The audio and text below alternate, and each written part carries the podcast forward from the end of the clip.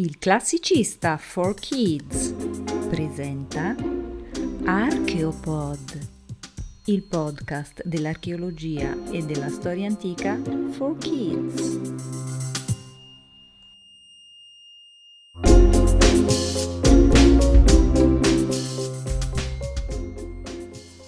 Nelle puntate precedenti abbiamo visto quanto sia stato complicato e avventuroso trovare la tomba del faraone Tutankhamon.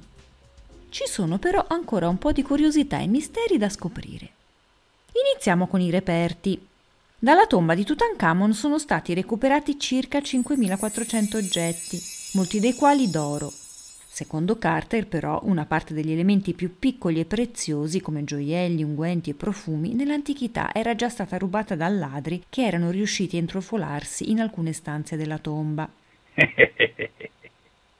Anche se a noi il tesoro sembra immenso, dobbiamo tenere conto del fatto che a causa della morte prematura e improvvisa del faraone era stato raccolto in breve tempo e comprendeva anche oggetti che in origine erano stati creati per sepolture meno importanti di quella di un faraone. Oltre che gli scrigni, i sarcofagi e la maschera funebre, nella tomba di Tutankhamon sono stati trovati Andiamo in ordine sparso. Sedie, sgabelli, letti, carri, statue, statuette, gioielli, amuleti, le mummie della figlia di Tutankhamon, canopi, modellini di barche, vegetali e vino, armi, torce, profumi e cosmetici, oggetti per scrivere, cesti, oggetti usati nei rituali religiosi, strumenti musicali e così via. Tutti gli oggetti furono subito catalogati, fotografati e disegnati. Poi vennero inviati in laboratorio per il restauro. Oggi la maggior parte del tesoro è esposto al Museo Egizio del Cairo, Alcuni oggetti si trovano a Luxor, sempre in Egitto, a New York, negli Stati Uniti e a Oxford, nel Regno Unito.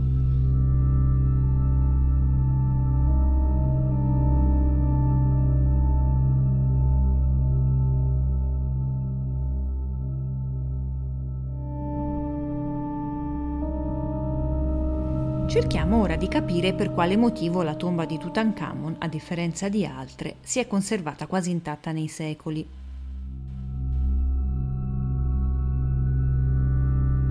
Intanto bisogna ricordare che quando il faraone è morto la sua tomba non era stata ancora costruita e quindi si dovette ripiegare in fretta e furia su una già pronta, che in origine era destinata ad un alto funzionario del regno. La tomba quindi era più piccola e più modesta rispetto a quelle normalmente scavate per gli altri faraoni.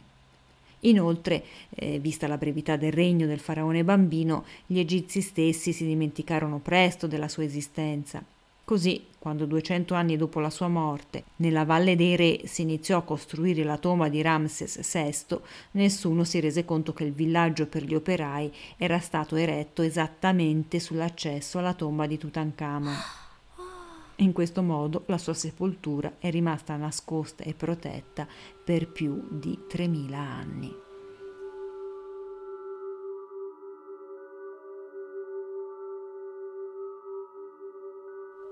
Ed eccoci arrivati alla famosa maledizione di Tutankhamon. Come è comprensibile, la scoperta della tomba e del suo tesoro suscitò molta curiosità e nacque una vera e propria egittomania. Tutti volevano avere notizie, vedere immagini, saperne di più su questa scoperta. Lord Carnarvon, però, firmò un contratto in esclusiva con il noto giornale inglese The Times. Solo il Times poteva pubblicare le interviste e le foto originali. E fu così che tutti gli altri giornali che volevano attirare i lettori con la storia di Tutankhamon cominciarono a inventarsi le notizie, un po' come succede oggi con le fake news.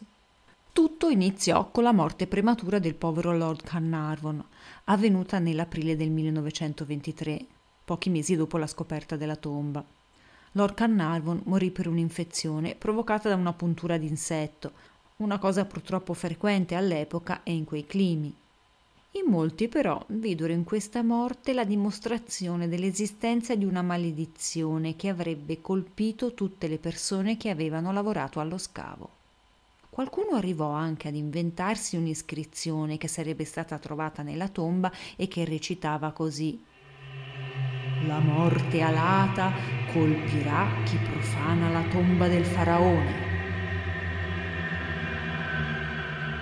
Anche Arthur Conan Doyle, lo scrittore che ha inventato il personaggio di Sherlock Holmes, credeva alla storia della maledizione e sosteneva che a protezione della tomba ci fossero degli spiriti che avrebbero punito chi l'avesse violata. Naturalmente era tutto falso. Howard Carter è morto 17 anni dopo la scoperta della tomba e Lady Evelyn Carnarvon dopo ben 58 anni. Possiamo quindi concludere che la leggenda della maledizione è solo una grande fandonia.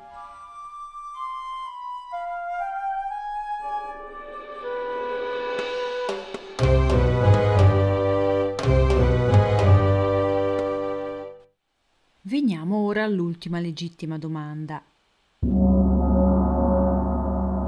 Ma siamo sicuri che nella tomba di Tutankhamon non ci sia altro da scoprire? No, non siamo sicuri.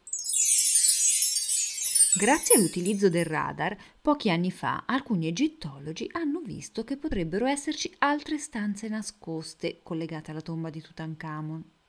Alcuni pensano che queste stanze potrebbero ospitare la sepoltura di Nefertiti, la bellissima regina che fu una delle mogli di Akhenaton, il padre di Tutankhamon. E del resto la sua tomba non è stata ancora trovata.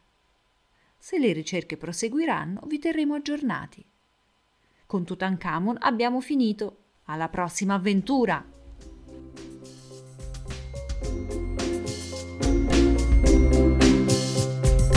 Avete ascoltato Archeopod, il podcast del classicista for kids.